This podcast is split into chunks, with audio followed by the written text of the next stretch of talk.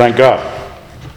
Dear Lord God, we are grateful for this aggressive book of the Bible.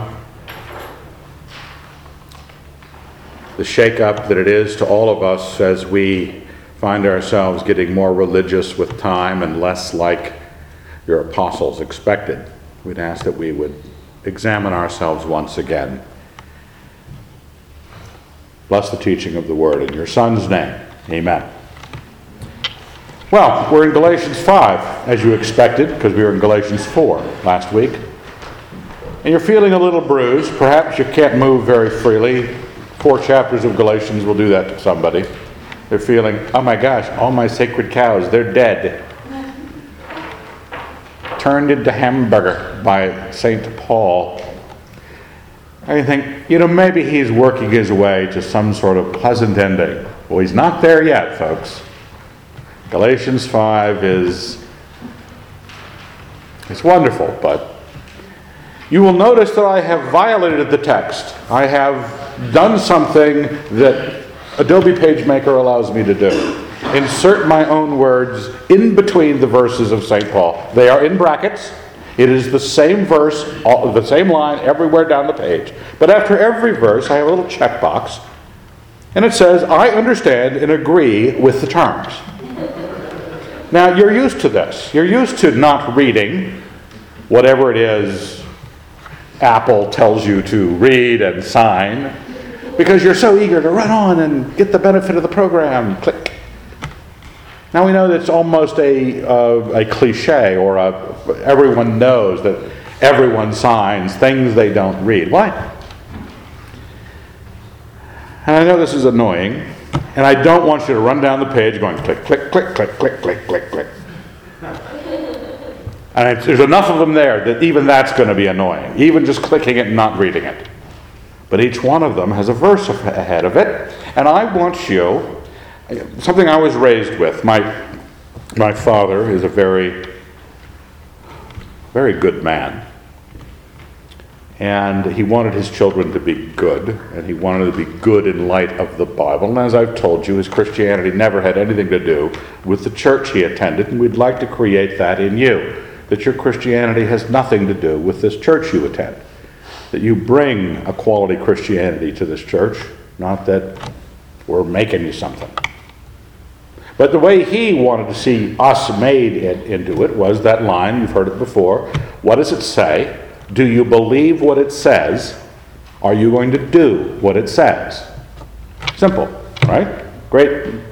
But then you get into books like Galatians, or some of the hard teachings of the Lord, some of the places where perhaps the tradition you grew up in isn't well, isn't finding a friendly uh, assessment.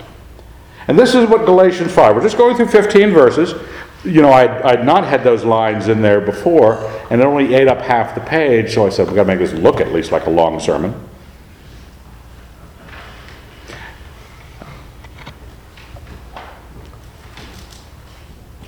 So, each place along this path, you, again, the, the, the check boxes are merely as a kind of a rhetorical device. I'm not asking you to borrow a pen from the person next to you so you can either check or very obviously not check. Like anybody who's going to be watching you you leave the church with your sermon notes in your hand and see if there's any check or unchecked boxes. Yeah, I disagreed with the apostle. I'm important. I, I go to U of I. Galatians 5, verse 1. Now, we added 5 1 to last Sunday's sermon, but I wanted to include it here for tidiness and to start the thread. For freedom, Christ has set us free. Stand fast, therefore, and do not submit again to a yoke of slavery. Guy and I were talking during the break about, you know, physical slavery, about how some different religious traditions or whatever, people's arguments for or against uh, the role of slavery.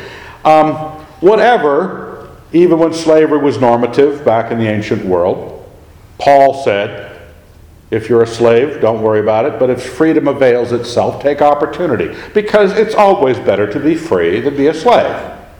Always. Even if you have a great master, it's better to be a free man than a slave man. Now, he is talking about, as we know from the early part of Galatians, those who would try to bring the Galatians back under the law of the Jews. And he's saying that was a yoke of slavery. Why would you go back to this? Stand fast. That means that part of the elements of this passage, when you're going to check the box, I understand and agree with the terms. I, the reason it's phrased that way is I want you to look at the words used and go, yeah, I'm, I'm going to get I'm going to get stiffish about this. I had a friend, some of us know him, uh, Dan Nekedam, who years ago had never had an experience at a more charismatic situation. And he went to a charismatic uh, service where there was being slain in the spirit. I don't know if you're familiar, we don't do that here. Where you go forward and the pastor, you know, slays you in the spirit. You don't really die like in Acts, Ananias and Sapphira, which is the only biblical slain in the Spirit um, I know of. But um, he had never experienced this sort of behavior. And uh, when the guy went to tag him, I'm going to show you this, he naturally dropped a foot back like this. Dan did. Guy hit him and he just went back on his foot and bounced back up again and he couldn't, he, he wasn't ready to just drop. He didn't understand that. He was standing fast. That was the point of that illustration. He was not being knocked over by these forces, which were in, in these Galatians' lives, these were admired, educated, evangelistic, false teachers who were inside the Christian world. Some of them probably were Christians. But they were handing out the yoke of slavery. And the idea that you want to agree with is I am not going to stand for this. I'm going to stand against it. Now, I, Paul, say to you, verse 2, that if you receive circumcision, and that was the emblem of stepping back under the law, if you say, huh, I'm a pagan, I became a Christian, these guys come from Jerusalem, and they, they want to say, you know, growing in Christ, you know, growing in righteousness is going to require that, that you take on the outward signs and do the outward things that represent, you know, being under the law. And Paul says, if you take circumcision, Christ will be of no advantage to you. Now, there are many subjects in Christian circles which even the apostles tell us are, uh, you, you have different views about. You know, it says in Romans 14, you know, welcome the weaker brother, but not for disputes over opinions. We have different views about the Sabbath. We have different views about uh, what foods you can eat. Everybody welcomes each other regardless. Some of you have really wrong views. I won't let my gaze rest on anybody in particular. But you're feeling it, aren't you? You're feeling it. But you're welcome here because, what, hey, you could be charismatic, you could be reformed, you could be Anglican, you could be Lutheran, you could be Baptist even. You could even agree with the pastor. Be welcomed here. Now, we know that there are a variety of views, and we're supposed to have that grace to each other. But in some things, this is not, Galatians is not a book of theology where I really wonder if I'm on Paul's side in the matter. Paul's letting you know this is not some small arena of theology or practice that you could be different from. This is whether you have Christ or not. This is whether this is Christian anymore. Do you understand that that's what you're up against? Christ will be of no advantage to you. Every now Christ's name with these Judaizers from Jerusalem, Christ's name was festooning the whole affair. There was Jesus forgiving you on the cross by his death, burial, and resurrection. But don't you know that he expects you to live a life according to the law of Moses. If you do, you're kicking Jesus out of your life. I testify, verse 3, again, to every man who receives circumcision, that he is bound to keep the whole law. Now, this is the danger of people who are easily swayed. Because initially, someone will come into your life and they'll be hanging the Sabbath law out there. Because, one, it's in the Ten Commandments, right? One of the ten. And we're already worshiping one day a week, you know.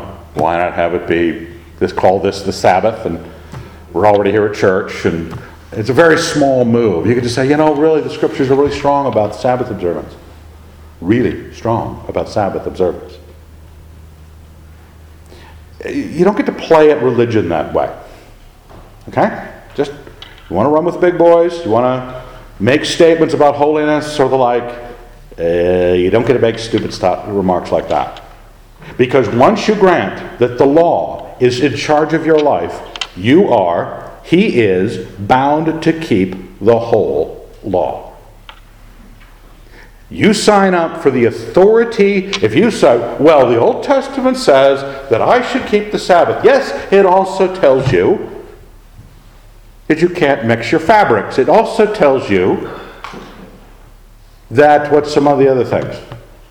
Not, not just the bizarre things, but the absolute law, if it's in charge of you, you can't just go and play and pick up part of it. You can't just go, well, you know, the circumcision thing's kind of trendy right now. It's so hot. You're bound to keep the whole law. And you're going to be very busy. One, just discovering all that you've missed. I mean, I could just grab my Bible and, and rules for killing animals.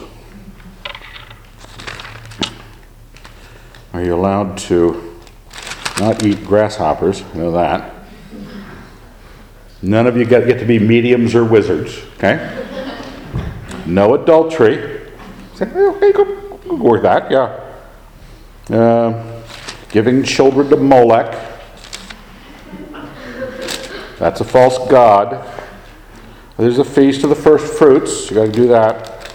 Acceptable offerings. You got to find an altar and a Levite somewhere to uh, dig up, uh, you know, a turtle dove. You even know what a turtle dove is, do you? You don't even have a flock to take an unblemished lamb from and, and go slit its throat. I don't know if you know how bloody this religion was. Even Josephus when he's describing the temple in, in, in his uh, Wars of the Jews, um, he said it smelled like a slaughterhouse because it was constant blood.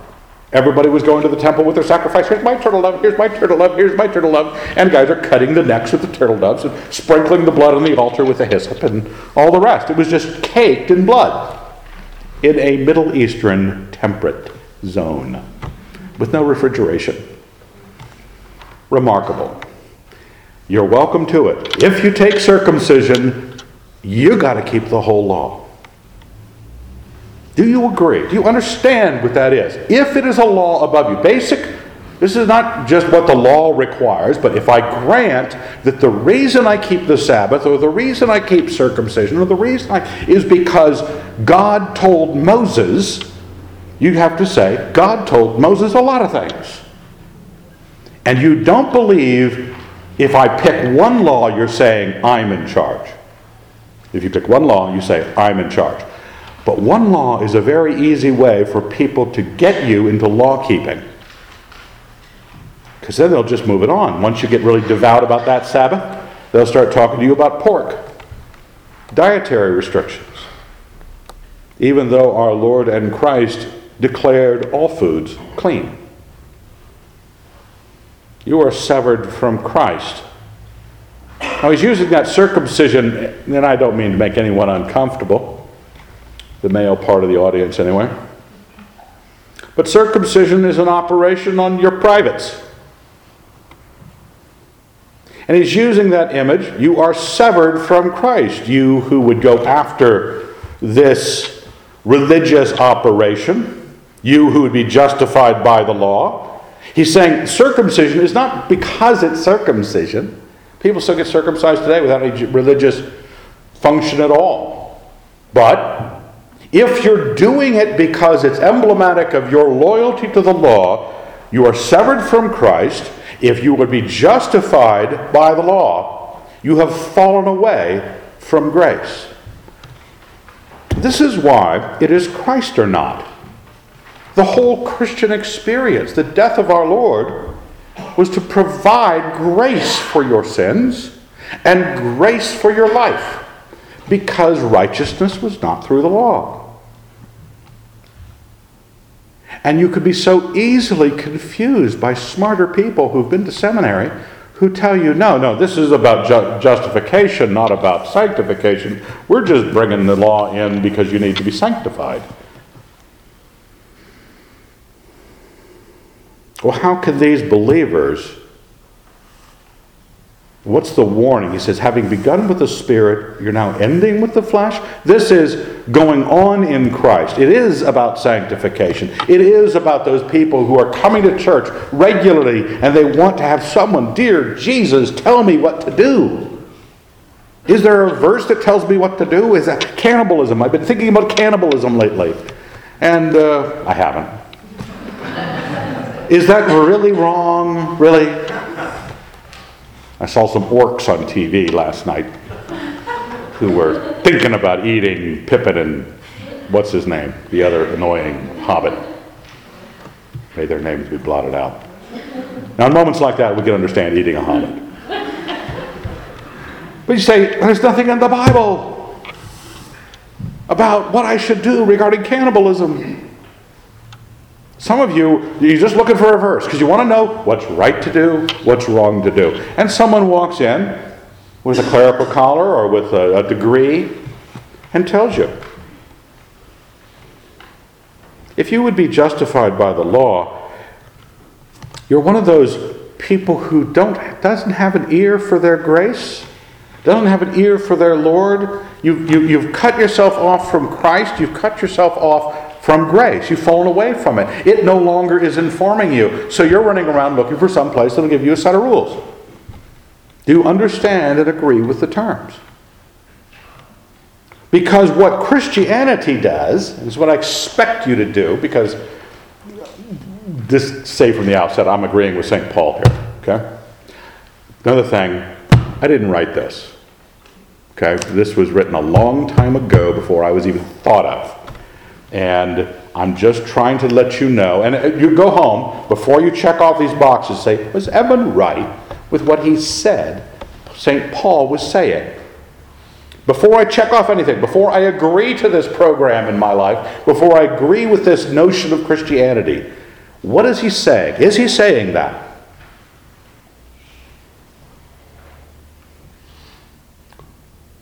He said, well, this sounds a little, you're sounding like you're kind of being an antinomian. You know, the, the word antinomian means anti, against, nomos, law. Okay? So antinomians get a short shrift in, in the history of the church because most antinomians are the guys who say, there is no, there, we're not under any law, meet you at John's Alley. And they, they live a life of license. They, they are wild partiers. But theologically, St. Paul's an antinomian. He's against the law. He understands it's the good that represents the holiness of God, but it's not the path to sanctification. I should not put myself under it. What is the path? For the Christian, say, well, if it's not these uptight people with their knickers in a twist about everything, and I'm going to decide how much, my piety is going to be how much do I get my knickers in a twist or the person who's just kind of the free spirit and is just letting anything happen in their church and no standards and dogs and cats living together. What is it? What's the right thing? Verse 5 For through the Spirit, for through the Spirit, by faith, we wait for the hope of righteousness. That's what Christianity is. What, do you, what do you mean? Well, quit thinking about the rules. Start thinking about your Lord. Your faith, where you place it, who you stand before. How much does your knee bend when you bow the knee to Jesus Christ? Is the Spirit of God been given you? Because it's not merely, I think Christianity is right, I need to be like Jesus. I need to be like Christianity's right. I have called on the name of the Lord and I have been baptized in His Holy Spirit. Then the fruit of the Spirit, which we'll cover next week, just when you all go away for Thanksgiving, is building the things that make for holiness. We wait for the hope of righteousness through the Spirit by faith. You understand and agree with the terms? For in Christ Jesus, neither circumcision nor uncircumcision is of any avail. Now, some people get just as legalistic about not doing the thing. Oh, the, the Judaizers want you to get circumcised and become all Jewish and stuff. Well, we're going to kick you out of the church if you do. Lighten up, Francis. This is not either way. It's, even Paul had uh, Timothy circumcised. Not because he wanted him to be under the law, because he wanted to have him have a ministry to the Jews. Titus, he didn't have circumcised because it wasn't a rule. We're not following, we're making decisions about things that are open to your own heart. If you decide you're not going to drink, if you decide you're going to circumcise your children, if you decide you're not going to circumcise your children, you aren't going to drink, whatever it is you're deciding, you're deciding by the Spirit and faith in you, and you're not getting all up in somebody else's business.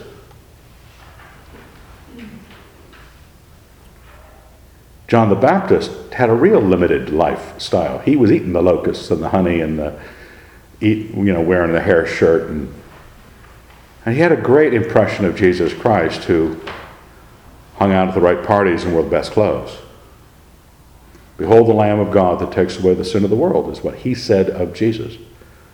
And Jesus, who had a very free life and made 160 gallons of wine at one particular party, he saw John and said, No man born of woman is greater than John. How can you have such different lives and have such respect for each other's piety? Because it's in the Spirit, by faith, creating the righteousness that God wants. It's not circumcision nor uncircumcision, not yes or no on that. It is faith working through love.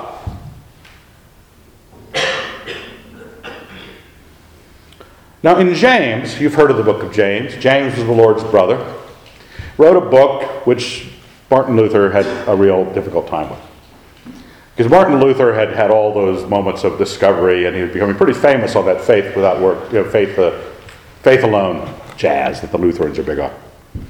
And all Christians, actually. Um, and here comes James talking about faith without works is dead. I have that passage, James 2 17. So faith by itself, if it has no works, is dead. And what do the Judaizers do at that moment? They find an opening. And that's why the people who believe in faith alone get a little nervous around people like that because they're saying, oh, yeah, see, even though it's after the fact, you need to have these works. And the Christian will say, yeah, amen. But what is, what is doing the work. Faith, verse 6, working through love. Not me. I, I, I don't get saved and I'm going to show people that I really love God and really do believe because I'm going to go out there and do a bunch of deeds that the scriptures require of me. I prove that I have the faith by living in the faith itself, living by the love that the faith creates. That's where the working happens. That's what we're working out. Now, I quoted that James 2 passage, you know, because people do like running there to try to find some old way to leverage the old covenant back into Christianity. Well, see, there is room for works. Well, even with James, it's a shut the heck up moment. Because there are two verses right before this a couple verses before in the earlier chapter, James 1 25. But he who looks into the perfect law, the law of liberty, and perseveres, being no hearer that forgets, but a doer that acts, he shall be blessed in his doing. The law of liberty. That's what the law we're under. Where he calls it the law, the, the royal law in chapter 2. This is the law of Christ. This is how we live. We live by faith. And then in James 2 8, if you really fulfill the royal law, this law of liberty, according to the scriptures, you shall love your neighbor as yourself, you do well. So, James, right before he's got that faith and works thing, is right there on the same page with Paul. Our righteousness, the reason we should not allow the law into our lives, it creates hypocrisy, it creates ineffective pursuit of God, it creates religion where there was a relationship with the living God. Instead of the Spirit working in us through love. You were running well. Verse 7 Who hindered you from obeying the truth? This is a hindrance, and I want you to stop and think to whatever degree you're not having not seeing eye to eye with the apostle on that. To whatever degree you're pausing over these check boxes going, I don't know. Evan sounds like he's just a licentious what's it. No. Who hindered you?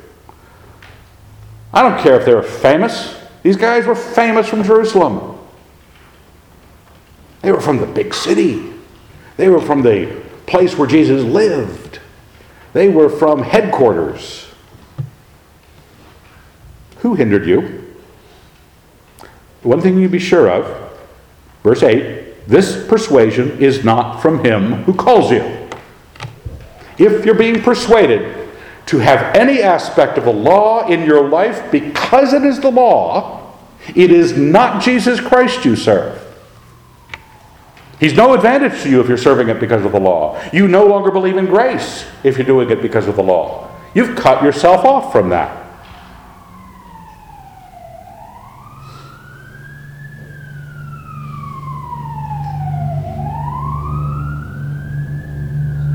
This persuasion is not from him. Do you understand and agree that the presence of the law in the church is the presence of non Christian things? Put us out of the box. Non Christian things. Paul knew he was talking about Bible stuff. Circumcision was Bible stuff. Sabbath observance is Bible stuff. Don't eat pork. That's Bible stuff. It's not from Jesus Christ. Well, it's just a little bit. Shut up. That's what I'm, verse 9 is that's what I'm getting at. A, a little leaven. Leaven's the whole lump. You idiot. A little leaven. Oh, but it's just it's just Sabbath. just we're just we're just adjusting our diet to be a little bit more Hebrew. Uh, Mm. If you adjust your diet to be a little more Hebrew because you like Hebrew food, great. If you adjust your diet because you, well, you like adventure, I don't know, you, you want to switch it out every so often. We're going to do Irish food next. Fine. But if you think you're gaining any points in your piety by doing the things that the law requires, you don't realize the destruction, a little leaven. Peter, earlier in this book, all he did was withdraw from eating with the Gentiles when these guys showed up from Jerusalem. All he did was act a little insincerely and Paul was in his face. First pope. Got to beat up the first pope in a Bible argument. I would call that not thinking too low of this. He, his idea is it's slavery. Christ is of no advantage. It's not from him, it's a hindrance. You are severed from Christ, and if you take a little bit of it, it starts to design It starts to design the kind of Christian you're going to be when you're my age. And I know you all want to be like me. Well, it involves a lot of onion rings, much deep fried wonder. What are you going to be like? You know, as you learn, say things like giving. We, we don't believe, I do not, you may believe, I don't, in the tithe law. And it's really bad for a ministry. You should always believe in the tithe law. If you believe in nothing else, believe in the tithe law. Because you can count up the people and go, what's their average paycheck? And go 10%, we can budget on that. Now, we just want you to give because you're giving people. The Lord made you loving. We want you to feel that you love people when you give. We want you to feel like, I'm generous, I enjoy this. Because that kind of action will build the kind of Christian you ought to be. But if you picked up the tithe law, even if it was the same amount on the check, pulled the same amount out of your wallet, $5. Well, that's about 10% of the 50 I got this week, so I'm going to drop it in the offering box. You know, not know my right hand what my left hand is doing, drop it in there. You're being very good about it either way. You're not standing on the street corner giving loudly. But both of you give five, you five dollars in one case, five dollars in another. One makes a rotten Christian, and one makes a great Christian, because a little leaven leavens the whole lump. And if you start obeying the tithe, where's it going to stop? Start obeying your heart, faith working through love, rather than waiting for the church to give you some rules. How you doing with that? That love you've got. How you doing with being motivated? Are you waiting for the church to give you instructions? Stuff to not stuff to do. Well, until they tell me what to do, I don't know what to do. Check who you are. When it tells us a little leaven leavens the whole lump, Christ had warned us about the Pharisees and the Sadducees, who had opposite views theologically. And he says, Beware of the leaven of the Pharisees and the Sadducees. And I came up with this joke myself this morning. So it doesn't matter. There are many kingdoms of leaven, but only one kingdom of heaven. See, it rhymes. Kingdoms of leaven. You can belong to a lot of them, and they will be decked out with Christianese. And you could be part of a cool, growing movement that's all part of the Christian Christendom, all the rest or you can be a servant of the Lord Jesus Christ. You might never be cool, you might never be recognized, but you're going to know Jesus Christ and be changed by him. And St. Paul wants you to hold this view. Verse 10 I have confidence in the Lord that you will take no other view than mine. Is that, you understand what he's saying here? Once you decide, yeah, I kind of know what he's saying, then he kind of, he's doing the check mark thing here. I put those check boxes in there. That's what Paul's doing. I'm just, just sign up here. I t- trust you will not take any other view. And he who is troubling you will bear his judgment, whoever he is. Paul was not concerned with chasing down the legalists. You know, he'd face them when he had to when there was a debate or a circumstance, a meeting they were in. But he just wanted people to cling to Christ. Let that real religion, real relationship with the Lord be the, be the cause of your holiness. And he hopes that the people that spread bad things, this Pharisee, Sadducee kind of Christianity, would, uh, would get in trouble for it. But I, but if I, brethren, still preach circumcision, why am I still persecuted?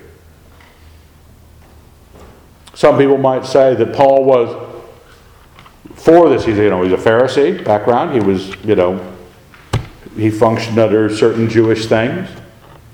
He says, no, I wouldn't be persecuted if I was. Because every religion that man makes, they might not agree with each other, but they're all in agreement that you have a a group of things that you got to do. A group of rules, a group of ceremonies you got to go through, a group of moral procedures you have to observe. That's what religion is. He says, in that case, the stumbling block of the cross has been removed. That's why Christianity is a stumbling block. Because it is by faith, in my entrance into it, and it is by faith, by my living in it. Are you going to take another view than his? Are you going to agree with this? You're going to find out what it says in this book up to this point and go, I agree with that. I'm with Paul on this. I'm not going to take any other view than his. Realize that the other people, remember the kingdoms of leaven, the joke that didn't nobody laughed at? Um, the kingdoms of leaven, they they're about success. They're about getting other people on board. They're about converting you to their viewpoint. Um, they like power, and they take comfort in their power, and they will hurt you. Really, they were hurting Paul. That's why he was persecuted. It wasn't because the Romans didn't like Christianity. That wasn't late till later. It was the Jews that were persecuting him, stirring up people to stone him or drag him out of a city. Are you stumbling yourself over this cross? This is what grace is. This is what the Holy Spirit is. You being made into a loving person that you become more righteous than the Pharisee, as our Lord said, unless your righteousness exceeds that of the Pharisees, you shall not see the kingdom of heaven. This is how you get there. If you want to pick up the Pharisee road, you'll never be greater than the Pharisees. And then he cuts to the chase. Verse 12 I wish those who unsettle you would mutilate themselves. This is, again, this is not the passage you pick up when you're doing like a a child's Bible study for the five to seven year olds. Okay, where, well, kids, when we talk about mutilation, what we mean is that they would uh, castrate themselves. That's what we mean, because that's what he meant. These guys were preaching circumcision. He says, if you take that, you're going to be severed from Christ. And I always, you know, frankly, you know, this is why I'm still persecuted. I just wish I'm not going to go hurt them. But, you know, frankly, I wish they'd hurt themselves. I wish they would just cut it off, mutilate themselves. Do you think Paul holds a strong view on this? Do you think you ought to consider holding a strong view? To stand fast, therefore? To understand this persuasion is not from him? For you were called to freedom, brethren. Only do not use your freedom as an opportunity for the flesh, but through love be servants of one another. The biggest argument against this path in Christ is oh, you're just going to be, you know, it's like telling your kids, there are no rules, kids. What? If you tell some teenagers in a youth group, there Okay, um, here's the keys to the church $50. I'll be back in the morning. Dear heavens. We would never do that. Why? Because they're not Christians. That's why. Wouldn't you be happy to leave $50 in the, car, the keys to the church with a bunch of Christian young people who were led by the Spirit and love for each other? No, we want to, we, we don't ever lead them to Christ, one. Then we try to fill in the blanks about their lack of piety with sufficient rules, two. And we find that we've actually created a bunch of people who think they're Christians and are severed from Christ in ways they can't imagine. But those of us who are in Christ need to find, we need to measure what's going on. There is going to be opportunity in the flesh what does the Holy Spirit tell you? Through love, you will be servants of one another. Through love, you will not insist on your own way. You could read Corinthians 15, 13, whatever it is, about love. What it does, it's patient, it's kind. We'll be servants of one another. For the whole law is fulfilled in one word, just like James said you shall love your neighbor as yourself. Romans 13, he says, St. Paul says, Love does no wrong to a neighbor. Therefore, love is fulfilling the law. Have you had the experience with Christ with His grace, with His Spirit, by your faith, or you had this lazy faith, kind of uh, theological grace, and, well, we're not quite sure what the Spirit is, you know, just sort of, eh. Because this is where our holiness comes from. Through the Spirit, by faith, we wait for the hope of righteousness. This is what Christian goodness comes from. If you want to be good, when you find yourself, well, when the rules are taken away, I'm not good. When the rules are taken away, I'm not good. I'm not going to go back and say, well, then don't let the rules go away. I'm not going to say, you know, um, maybe you need some better rules. No. And say, check to see if you're saved. Really. If you're not loving, what is it? Next week, maybe I'm jumping ahead. Fruit of the Spirit is love, joy, peace, patience. Our whole law is fulfilled. You shall love your neighbor as yourself. Where is your religion? Do you get love from God or did you get a bunch of rules? Are you the kingdom of leaven or the kingdom of heaven? And I don't mean it funny this time, so you don't have to laugh.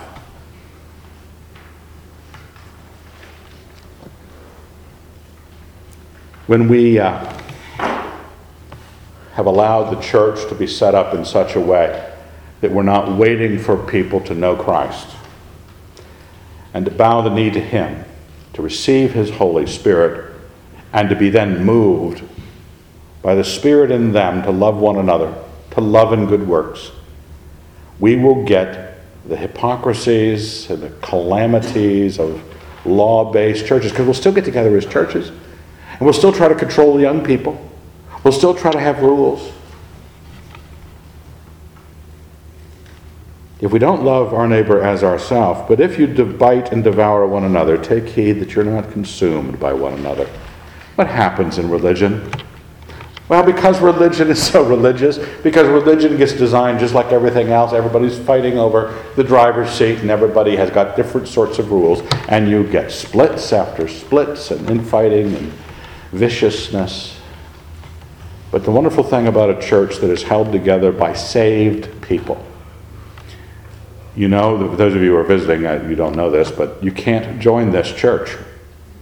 I'm not a member of this church. The pastor, but I'm not a member. I never signed up for this in many ways. Um, so if you came and asked me, can I join the church? Nope. But you could be, you've already joined Jesus Christ or you haven't.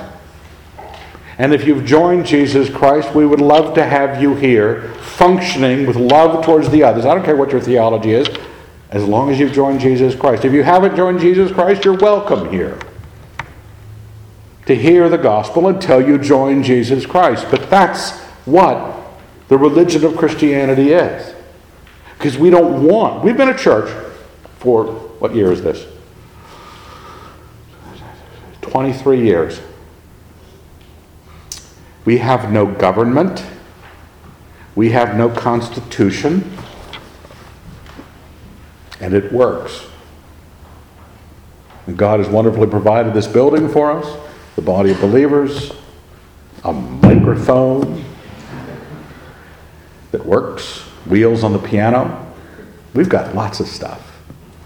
We haven't done a thing normally. We want you to continue, and those of you who are visiting, to think about becoming the kind of Christian the Lord designs in you and not the kind that religion designs in you. Let's thank Him. Dear Lord, we are grateful. The power of your Son's death, the power of your Holy Spirit, we'd ask that we would be changed people. By your Spirit, by faith, waiting for the hope of righteousness. Help us look out our eyes with love, Lord, instead of by the law and make us into your kingdom. In your Son's name we pray. Amen.